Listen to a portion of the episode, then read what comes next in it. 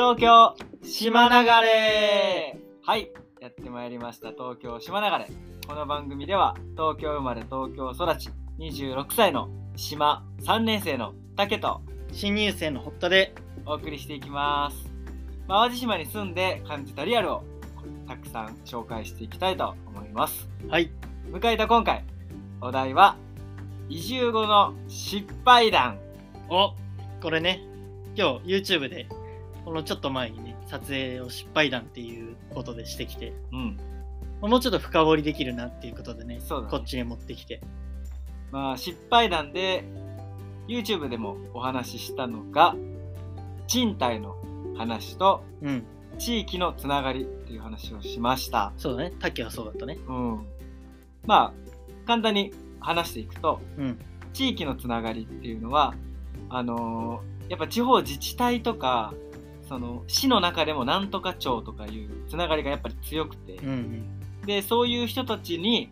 挨拶行かずに地域のためにこういうことやりたいって話したことがあって、うん、でその時にいやわしお前のこと知らんのこれがリアル、一周された感じだね、うん、すごいね。それがリアル、うんだから、まあ、全員と会うなんて無理だけど、やっぱ言われた時にそういうこと言われるもんだっていう腹を決めて、うん、でしっかりとその後に関わっていくっていうことが大事。そうだね、多分そうだよね。本当絶対言われるもんね、うん、そんな分からずみんなに会うなんてことはね不可能だもん、ね、絶対ね。そこでなんか理不尽だよってへそ曲げかけた自分がやっぱ失敗で、うん、そういうもんだって思っておけば、まあ、今ではその方とも仲良くなってるから、うん、そのスパンを短くできたんじゃないかなっていう話と、でもう一つは賃貸、あの知り合いが商売をしてて、うん、あで、まあ、そんなにやりたいことあるんだったらうちの土地使っていいよってオーナーさんが言ってくれて、優しいね、優しい、うん、まあ、不動産通さず口約束で場所を借りて、うん、でまあ、より良い場所にしようと借金して、その土地をどんどんどんどん改良していって、うん、ある日突然出てってくれとその話を短くすればするほど残酷な感じに聞こえるね、うん、怖いよ、うん、まあ、それも結局その土地のオーナーさんがこんなに儲かるんだったらっていう風に思い始めて、うん、でまあ、結局その人の親戚が今は使ってるっていう、まあ、あそこはお客さん来るもんね、どんどん盛り上がってきてるもん、ね、うん、そういうのもありがたいなってっていうのは間違いないんだけど、うん、その後慎重にことを運べないとそういうことも起こりうるんだなっていう、ちょっとゾッとする話。本当だよね、うん、もう俺たちの中でひりついたもんね、あの時期ちょっと。そうなんですよ。おかげもね、同じような感じで貸してもらってる土地で、うん、やっぱよくあると思うんだよね、地方だったら。そうだね、それが良さでもあるしね、うん、だからこそそういうチャンスを得た時に浮かれずに慎重にっていうのが教訓だなっていうお話をさせてもらいました。堀田はどんな話を？僕は、えーと、気候の話、まず気候の話させてもらいましたね、うんうん、バーベキュー場にその船、写真スポットっていうことで、うん、船の一部をこう切断して、うんうん、そこに乗って写真が撮れるっていう写真スポットを置いてたんですよね、うん、オープン当時、うん、であれ台風が来た時だっけ？そう、多分台風だと思う。あの時はまあ台風だったんですけど、まあ、風が思いっきし吹いてて、うん、である日営業のために行ってみたら海に流されてなくなってたっていう跡形もなくなってる。すごいよね。そんだって小さいボートとかじゃないよね、うん、中ボートぐらいはあるよね、うん、大きさ的に。やっぱあれは波がやっぱりね。そうなんですよね。だから今特に波で言うと冬は波がすごい風が強いから、うん、最近の波えぐいもんね。えぐいえぐい。あとあれだよね、その海の話で言うと、うん、今淡路島の北の方の西海岸がすごく流行ってるけど、うん、そこってもともと人住んでて、うん、で風が強くて、あの要は塩水が家とか車に付着しちゃって、はいはいはい、すぐ壊れるんだって。そうなんだ。で家の修理とかもお金かかるし、夜冬寒いしということで人が住まなくなった地域が西海岸。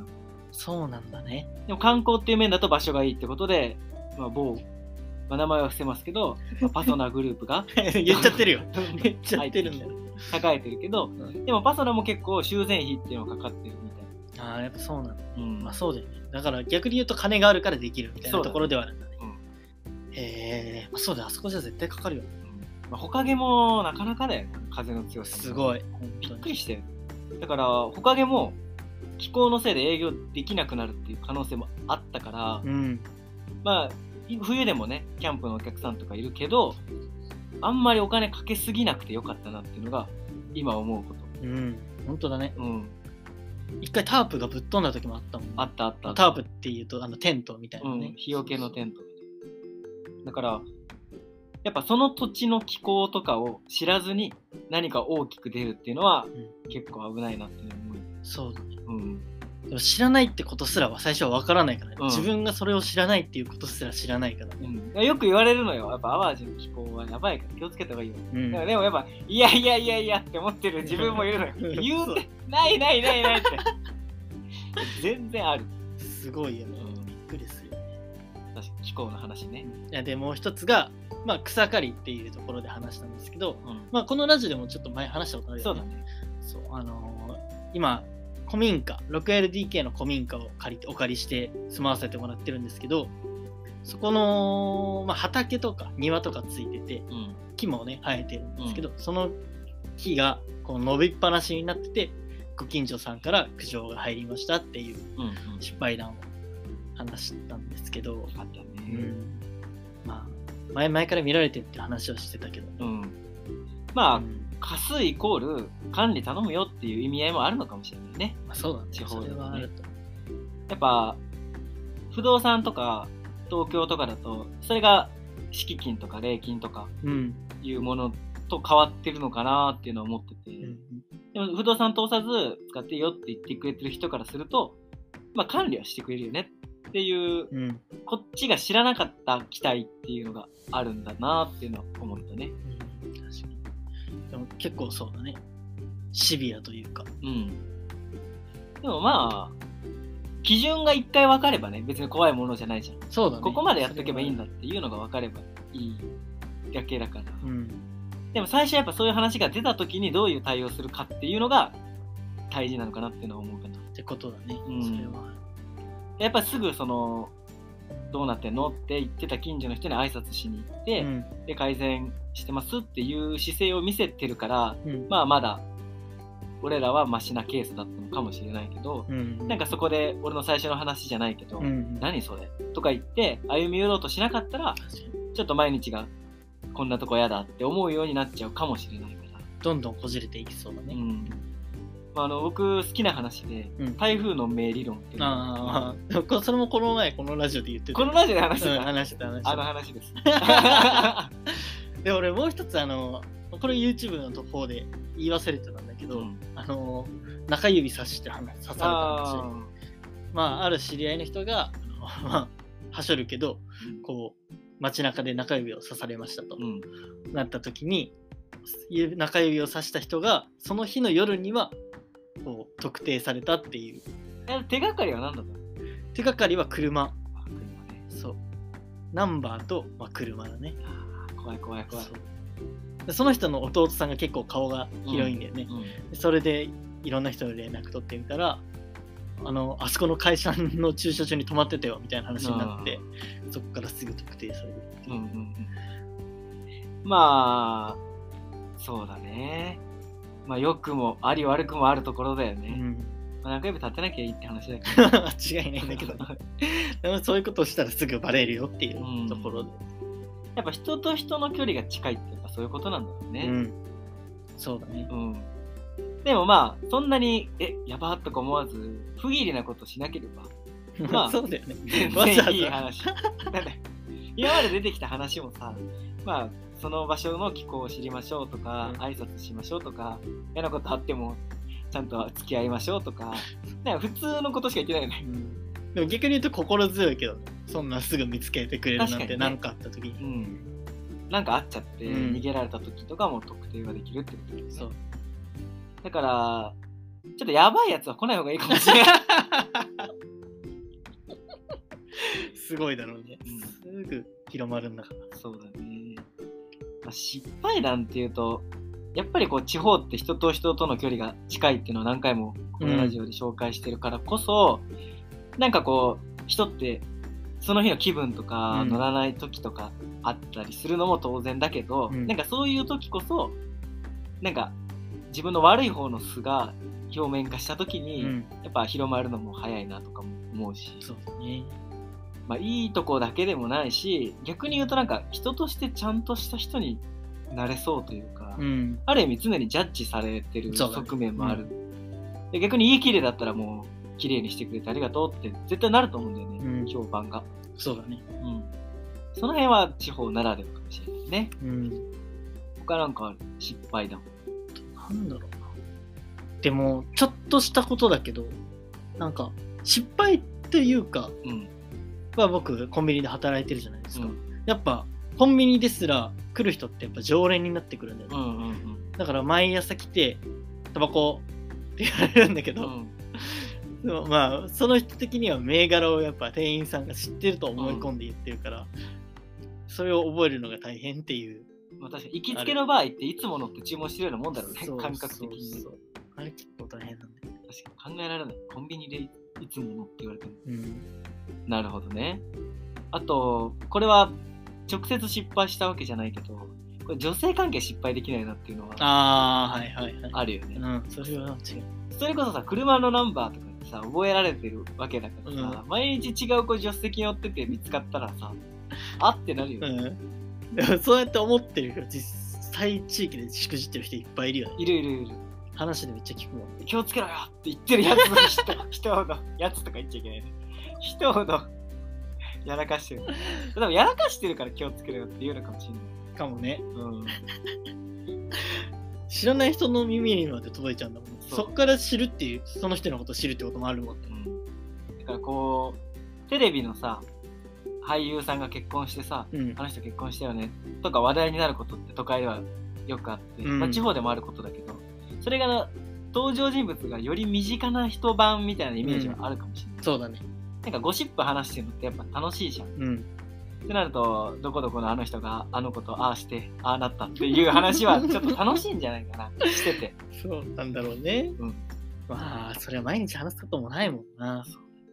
やっぱ会う回数とか一緒にいる時間も多分地方の方が長いと思うんだよね、うん、東京だと職場の同僚とか彼女とかそういう特定の人としか一緒にいないけど、うん、やっぱ街で会ったらゆっくり話すとかいう機会も多い分、やっぱゴシップを常に求めてるってのはあるかもしれない。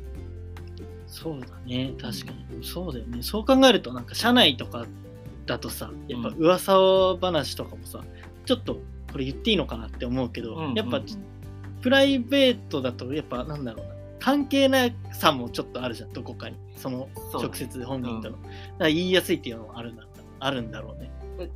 自分が言っちゃったってことがバレにくい状況の時って言いやすいみたいなのあるよね。なるほどね、確かにそうだね、そうだね、確かに。好きな人お前にしか言わないからなって言って、うん、広まったらお前言っただろってなるけど、うん、それから解放された人間の口コミの速さは半端ない怖い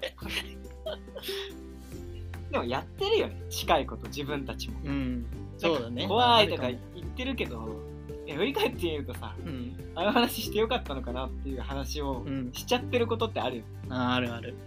気をつけなきゃいけないね、うん、なんかね流れでいっちゃったりする時はあるかも、うん、そんないいゴシップ出してきたらこっちも出しますよみたいな一つだけありますみたいな感じで言っちゃうことあるあるしね、それち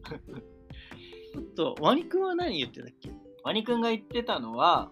あの仕事の値段の付け方、あああれ面白いなって思ったね。うんそうだね、まあ、ホームページ制作とかしてて、まあ、東京の相場みたいなのを出したら、うん、そんな高い値段でやったらあんた評判悪くなるわよみたいなことを言われたっていう話なんだけど、うん、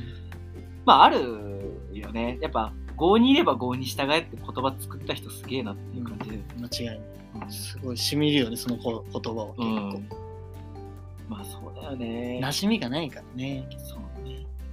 値段っていう面はちょっと淡路島は難しいかもしれないね、うん、もらえるし裾分けとか、そうなんか物々交換に近い価値観はあるよね、うん、なんかこの前これもらったからこれあげようとか、なんかおごってもらった代わりになんかお手伝い、引っ越しの手伝いしようとか、うん、なんかそっちの方が近いかな。そうね、僕らはバーベキューやってるやっててさ、うん、地元の人が来ることとかがほぼないじゃん。ほぼない、ね、だからそういうのはないけど、なんかうちうちとかでもそういう仕事とかができる関係性だとより難しいんだろうね。そうだね。やっぱ淡路省の仕事って、まあ、初めてでも多少戦力になれる系の仕事が多いじゃん。うんうんうん、収穫とかさ。そうだね。うん、体使うことが多いから、うん。そういう側面もあるのかもしれないね。うん、あと一個俺あの勝手に心配してるんだけど、うん、もし自分が淡路の人で、うん、淡路住み続けてて、うん、これまた女性の話なんだけど、うん、で例えば中学の頃の元カノとかも、まあ、一生近くにいるわけじゃん。そうだね。だからなんか思春期でちょっとやらかしまくった人って今どんな生活を送ってるんだろうちょっと思う。確かに若い頃はそんな近いからとか気にしないよね、俺たちの感覚だとね。サルさんでしょ、若い頃。そうだね。ちょっと怖いよね。うん、よかったわ、淡路じゃなく、まあ大丈夫なんだけど別に。ちょっとでもその話気になる。ちょっとどっかで聞きたいね。聞いてみたいよね。うん、それこそしくじり先生のさ、うん、狭いコミュニティでやらかしすぎた人みたいなのをやっても面白いかもしれない。マジで出ていくしかないかもしれないよね、島から。きつも島だから。逆にね、うん、島から流れていくの。あるよ。仕事の転職だってそうだと思うんだよ、うん、前どこで働いてたって言えばさ、まあ、大体 あ, あそこの社長のどこで働いてたのかってなってさ、連絡取ってどんな子だったみたいなことが全然あると思うんだよ。そうだね、確かに仕事の中で大しくじりとかやったらどうなっちゃうんだろう ね, ね下手したら同じ業種ではもう働けないとかあるのかもしれないね。やばいね。あいつはなんか無断欠勤が多いとかいう噂も広まったらさ、うん、確かにあるよね。全然あると思う。気をつけなきゃいけないね。うん、なんかこれ掘ってみれば意外とあるね。あるね。うん、でもまあ一概にデメリットってわけではなくて、うんまあ、東京にいれば東京のめんどくさいルールとか、うん、淡路島の方がいいっていう点もいっぱいあるけど、うん、なんか住む場所ってなんかその人次第なのかもしれないね。こっちの方がいいっていうのとかはないのかもしれないね。うん、そうだね、うん。それはある。そうだね。楽しく暮らしてるんですけどね、僕たち。うん、でも考えてみるとあるね。そのデメリットというよりは失敗しそうな点というか、まあうんまあ、それをやってんのはそうね、うん、想像の話が多かったけど、気をつけてください皆さんはっていうところだ ね, だね基本は。どうすんの、彼女さ、島内の子でできてさ、うん、でも妊娠しちゃってさ、うん、結婚考えてないみたいな状況になったらさ、うん、それで別れるってなったらもう一瞬でさ、うん、東京から来たやつがうちの娘に子供作って逃げたみたいになったらさ、はい、もう島流れだすごい全部想像で、しかもめっちゃ重い想像で島流れまですぐたどり着くやんやばいね。でもし島流れしないってなってさ、うん、次恋愛したとしてもさ、うん、でもその噂はきっとついてもあるだろうね、うん、犯罪歴みたいなテンションでついてもあるだろうね。多分次の彼女ができた途端そこに向かってこうどんどん噂が走っていくだろうね。すごい、あいつで新しい彼女作ったらしい、彼女あれ知ってんのかなみたいな知ってるよみんな喋るんだからいいの持ってますよみたいなテンションでみんな喋るなるほどね。まあいろいろあるね、うん、だから地方こそまあ、義理人情をより大切にしなきゃいけないフィールドなのかもしれないね。うん。うんと。まあこんな感じでね、今回はちょっとマイナス面の多いトピックだったけど、そうまあ地方生活のリアルっていうのを今後もね発信していこうと思いますんで、うんはい、気になるトピックあったら聞いてみてください。それではアディオス。アディオス。